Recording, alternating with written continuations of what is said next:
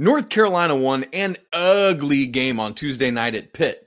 But here's my question Is this defense rising up to match the offense?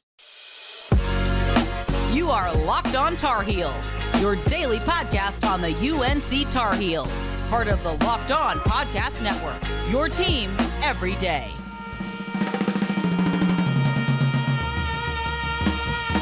Hey there, it's Thursday, January 4th, 2024. Welcome into the Locked On Tar Heels podcast, the only daily North Carolina show out there. I'm your host, Isaac Schade, joined today as we are every week by our guy, Coach Bill Robinson, the head men's basketball coach at Milligan University. We want to thank you, everydayers in particular, for joining us to get your first listen or watch every single day. Today's episode is brought to you by Gametime. Download the Gametime app, create an account, and use code Locked On for $20 off your first purchase.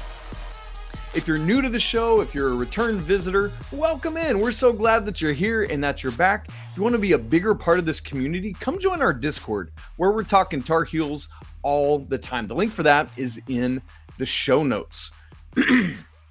Coming up on the show today, I just want to make you aware if you didn't hear on Wednesday, but North Carolina football has parted ways with defensive coordinator Gene Chizik and defensive line coach Tim Cross. We'll talk more about that on tomorrow's show, as well as previewing Carolina playing at Clemson on Saturday, a massive ACC matchup. But coming up today, we got Coach Rob with us. So you know we're going to have story time.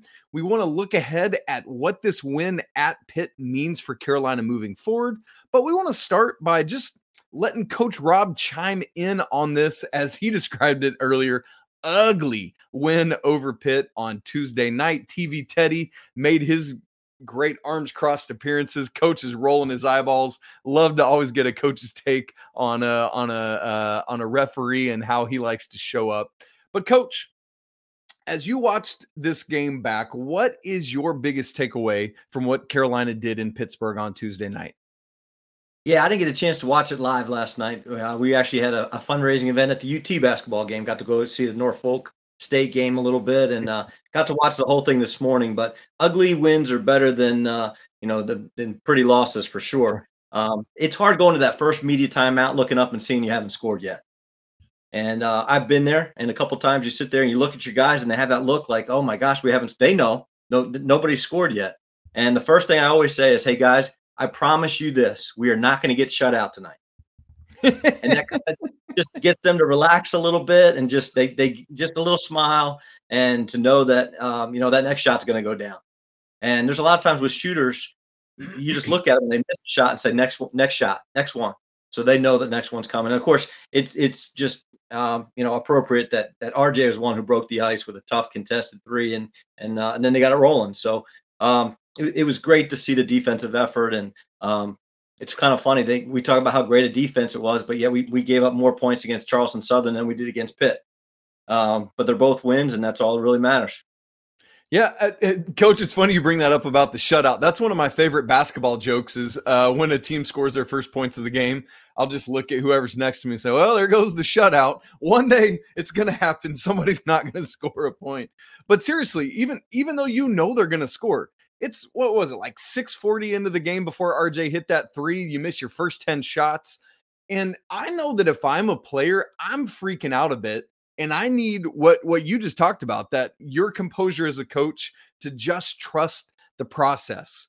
Um, so you know this well, coach. How how difficult is it to keep your composure in that moment where you miss your first 10 shots, you're down six nothing, and you're on the road in in a hostile environment where you know that Pitt is just trying to make it ugly and dirty. They're trying to get up in you, and the referees aren't helping at all. How difficult is it for a team to keep their composure, to trust the offense, to trust the system? Yeah, I think that's part of what the message has to be, and it's it's verbal and nonverbal. There's mm. times when when the guys are starting to struggle a little bit. They see the officials and, and they're looking at the coaching staff to see how they react. You know, are they stressed? Are they worried? Do they have that look on their face when the words come out of their mouth? What is it? And you have to stay positive, and especially early in the game. Just stay positive. Hey, it's going to be okay. We're going to make shots. The calls are good. We're not going to get calls on the road. Period. I don't care who you are. You're just not going to get the calls. So let's play through it. You have to go next play. Forget about what happened. But I do think that's why coaching is so important, and that's why I love Hubert Davis because he's going to keep them positive. He's going to yell at them when they need to, but he's he understands what they what's going on too. Keep them on on the right plane that they need to, and uh, they were obviously able to uh, to turn it around offensively towards the second end of end of the first half. They they I think they scored what 15, 16 points in the last six minutes, that's six right. and a half minutes. So uh, you know, I think that's coaching that we just can't see on TV. Uh, Coach, the nonverbals you're talking about, it, it reminds me of like when you're. I, I just flew uh, up to New York and back last week, and it kind of reminds me of when you're on an airplane and there's turbulence. I, as a passenger, start white knuckling the seats, but where do you immediately look? To the flight attendants. If they're not worried, I'm not worried. And it's that same thing. You, as a coach, the coaching staff provides that level of comfort like, oh, Coach Davis isn't worried. Coach Fred, Coach Page, Coach May, which is still weird to say coach in front of those names. Uh, those guys aren't worried.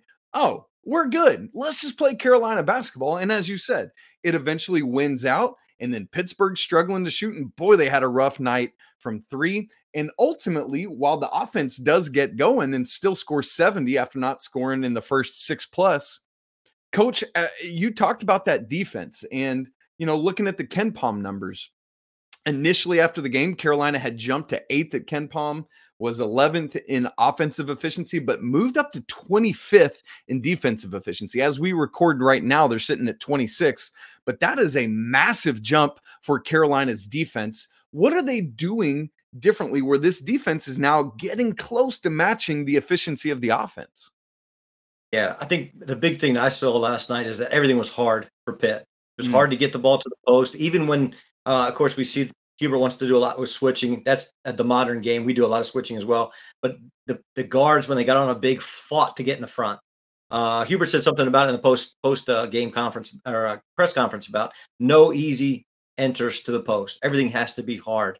Um, he talked about the three big things he talks about all the time: is defense, uh, rebounding, and turnovers. So just taking care of the ball. But everything seemed hard. Now they did get a couple wide open looks early, and I thought, boy, if they had hit maybe one or two of those instead of being six nothing, it could have been easily twelve nothing or more. Um, that's when I thought I that was the biggest part for me was that Pitt had the chance early to kind of go out there and run away from it a little bit and just didn't do it. Man, yes, absolutely, and that I that was so critically helpful too. Like for example, Blake Hinson was just not hitting, but Carolina I thought did a good job of being physical with him. We, you know, Coach Pat Kilby and I talked about it yesterday, but Harrison Ingram had the main assignment on him. But as you referenced, there were multiple occasions where Cadeau held his own in the post against Hinson.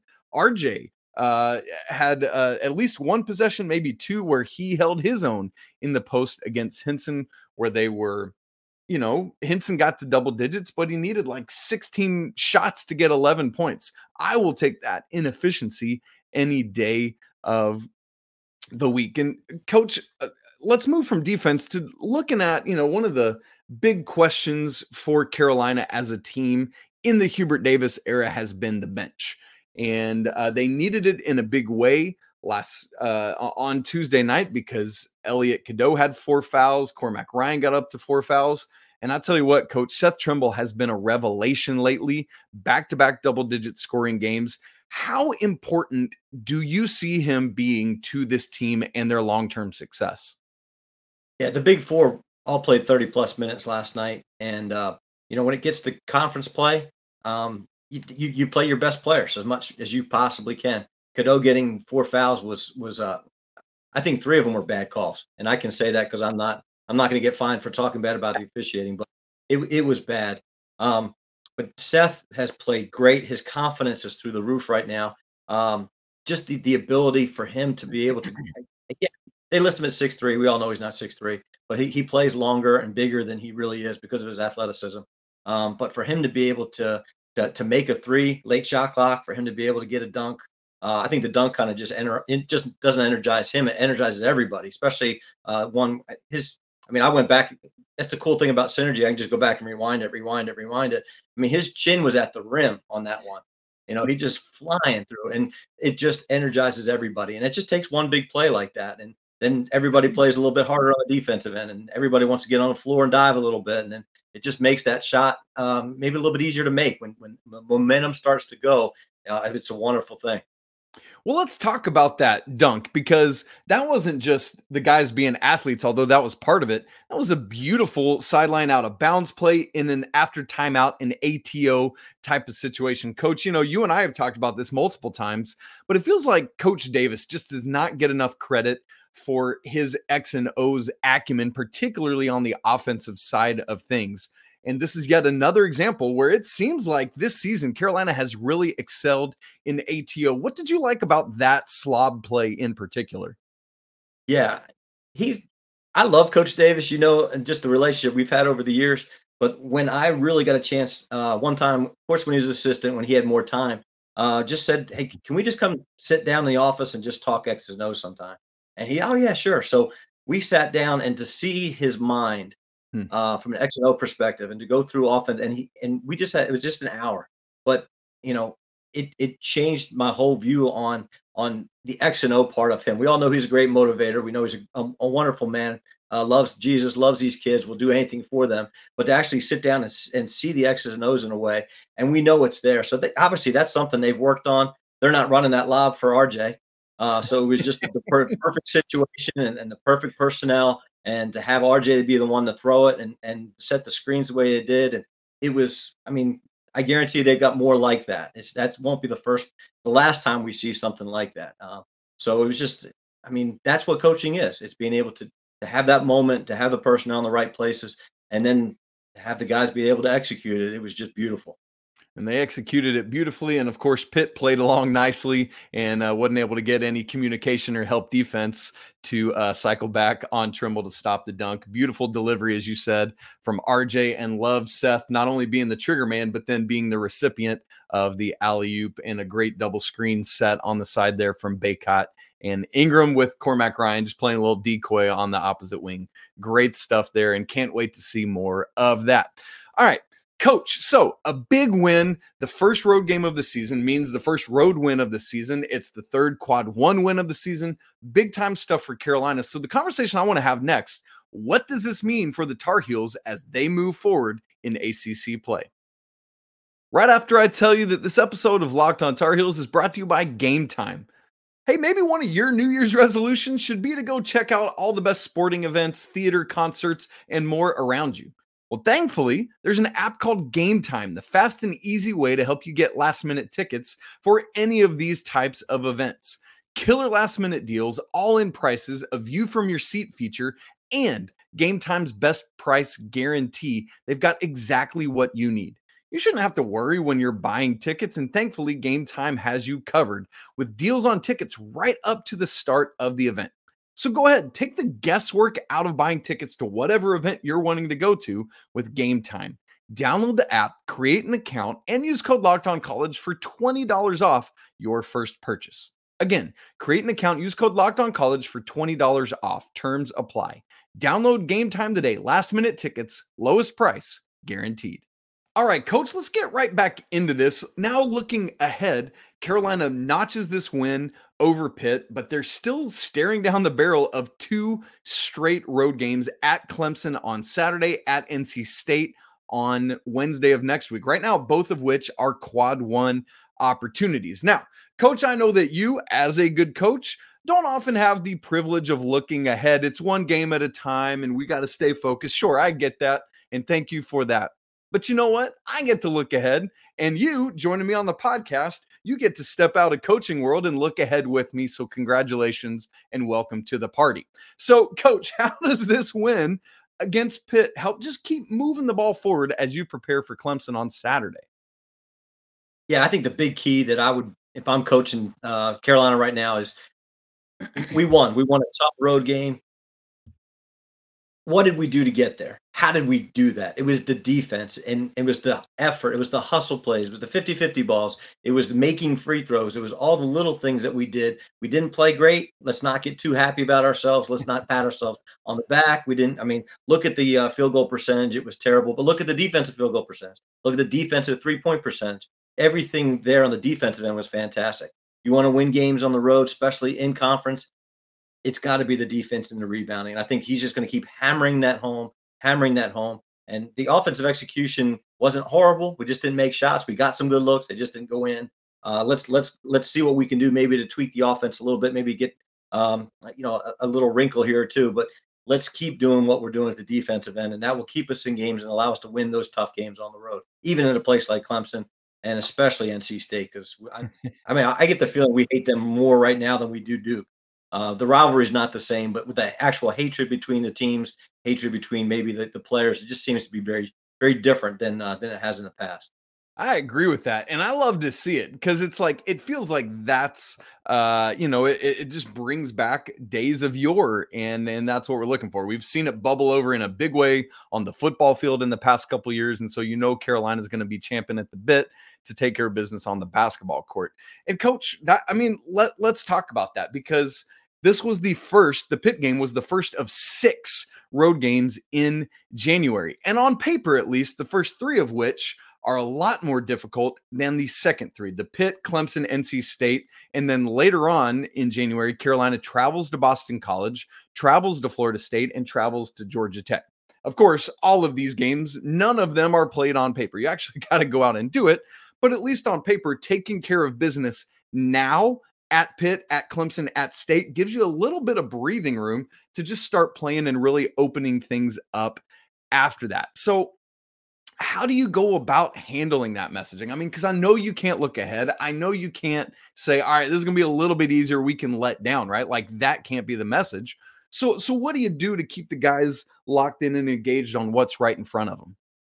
Yeah, one of the great things about being on the road is you're you're together all the time. Mm. So there's no there's no families, there's no you know after the game and everybody kind of splits and goes their own separate way.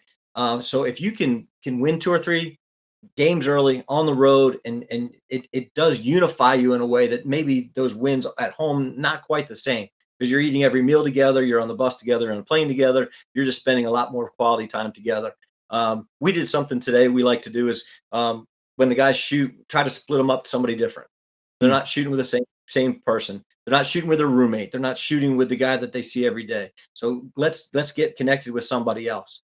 Um, it's it's interesting to watch and see who they eat with meals? Is it the same guys? Are they split up in different groups? Are, you know, who's connecting? Who's the leader? Who's all those? And being on the road, that's when you really start to build some of those bonds that go beyond your little clique of guys.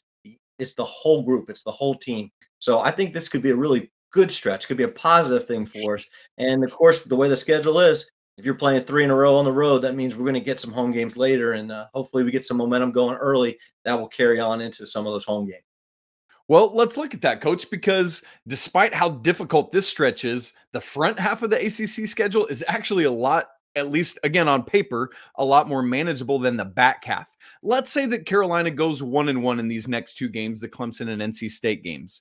If they do that, there is a very real scenario in which they get to their first Duke game sitting at nine and one ACC play, because after that, it's home against Syracuse home against Louisville. Good grief, you cannot lose that game.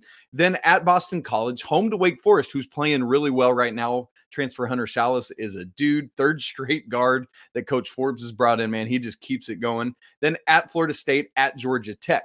That's the end of the first half of ACC play. Coach, all of those are very winnable games for Carolina that they got to take care of. So that said, Duke is the game right after that. And again, there's a very real scenario in which the Tar Heels enter that nine and one in ACC play. What must they do to sail through that what looks like a very manageable stretch uh, to wrap up the first half of ACC play? How do you handle that well?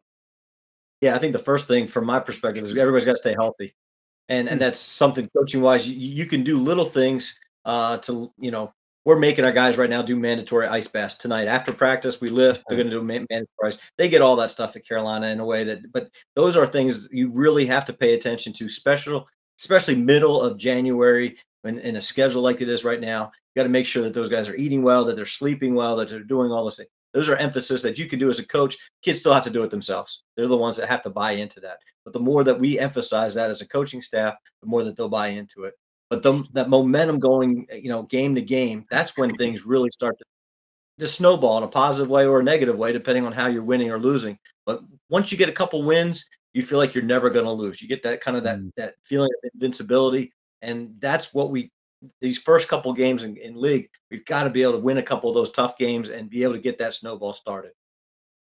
And a lot of that is critically important because then when you look at the back half of the schedule, you want you don't want to have taken on losses you shouldn't take because I tell you what, coach, that last 10 games, you got Duke twice, you got Miami twice, you host Clemson, you're at Virginia. That's 6 of the final 10 right there. That's not in order.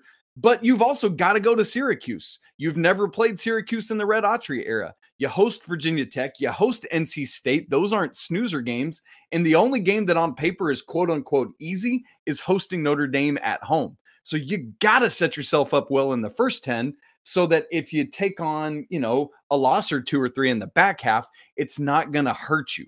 And so I mean, coach, this is just taking care of game after game after game, one at a time.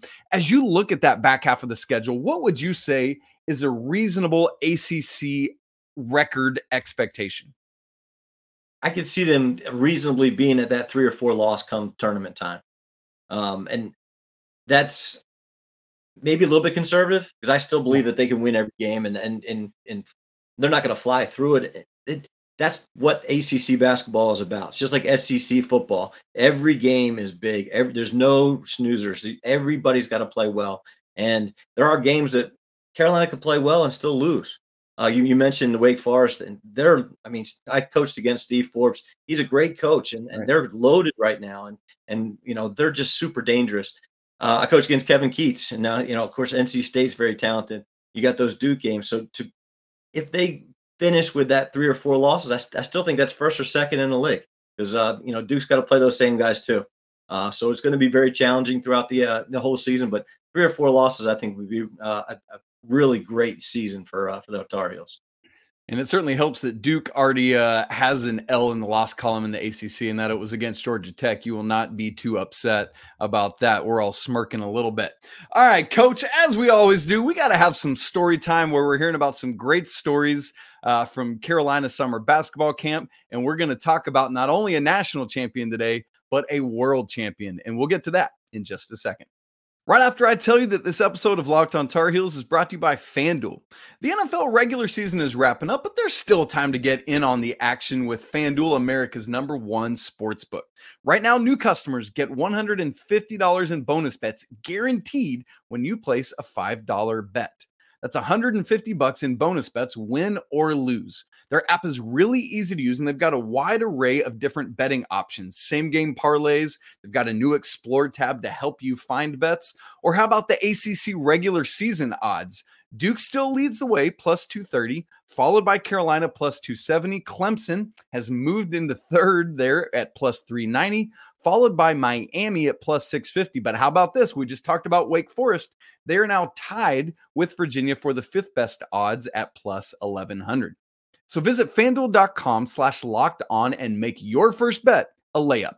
FanDuel, official partner of the NFL. Oh man, it is a cold January day, and nothing makes me happier than thinking about cozying up to hear a nice little story from Coach Bill Robinson, who is a two decade veteran of Carolina's summer basketball camp. And so he's working on a book of compiling all sorts of great stories from all of these years. And we're going to talk about somebody today that uh, a Tar Heel, a great Tar Heel that I don't believe we've talked about yet with story time. I'm ready to hear what Coach has for us today. Well, we've got two real quick stories today. The first one, uh, Coach Doug Moe, who's a longtime NBA uh, head coach and, and of course, uh, played at, at, Carolina, great Tar Heel. Uh, he was working camp one year uh, and he had eight eighth graders, eighth and ninth graders in his gym. And at the end of the first day is move up day. And so as soon as that first session ends, we go to the cafeteria. You find the, the uh, director of camp at that time. It was Bill Guthridge and he walks into the cafeteria and goes, Coach Guthridge, Coach Guthridge, I got a kid needs to move up. He needs to move up to the pros right now. Moe, that's four gyms. That's skipping four gyms ahead. He said, Coach, trust me, he can play at the pro level even as an eighth grader. And he said, What's his name? Isn't it? Well, his name is James Worthy. and they had they had James Worthy as a camper in eighth grade, and they moved him from the eighth grade group all the way to the high school group because he was already that talented.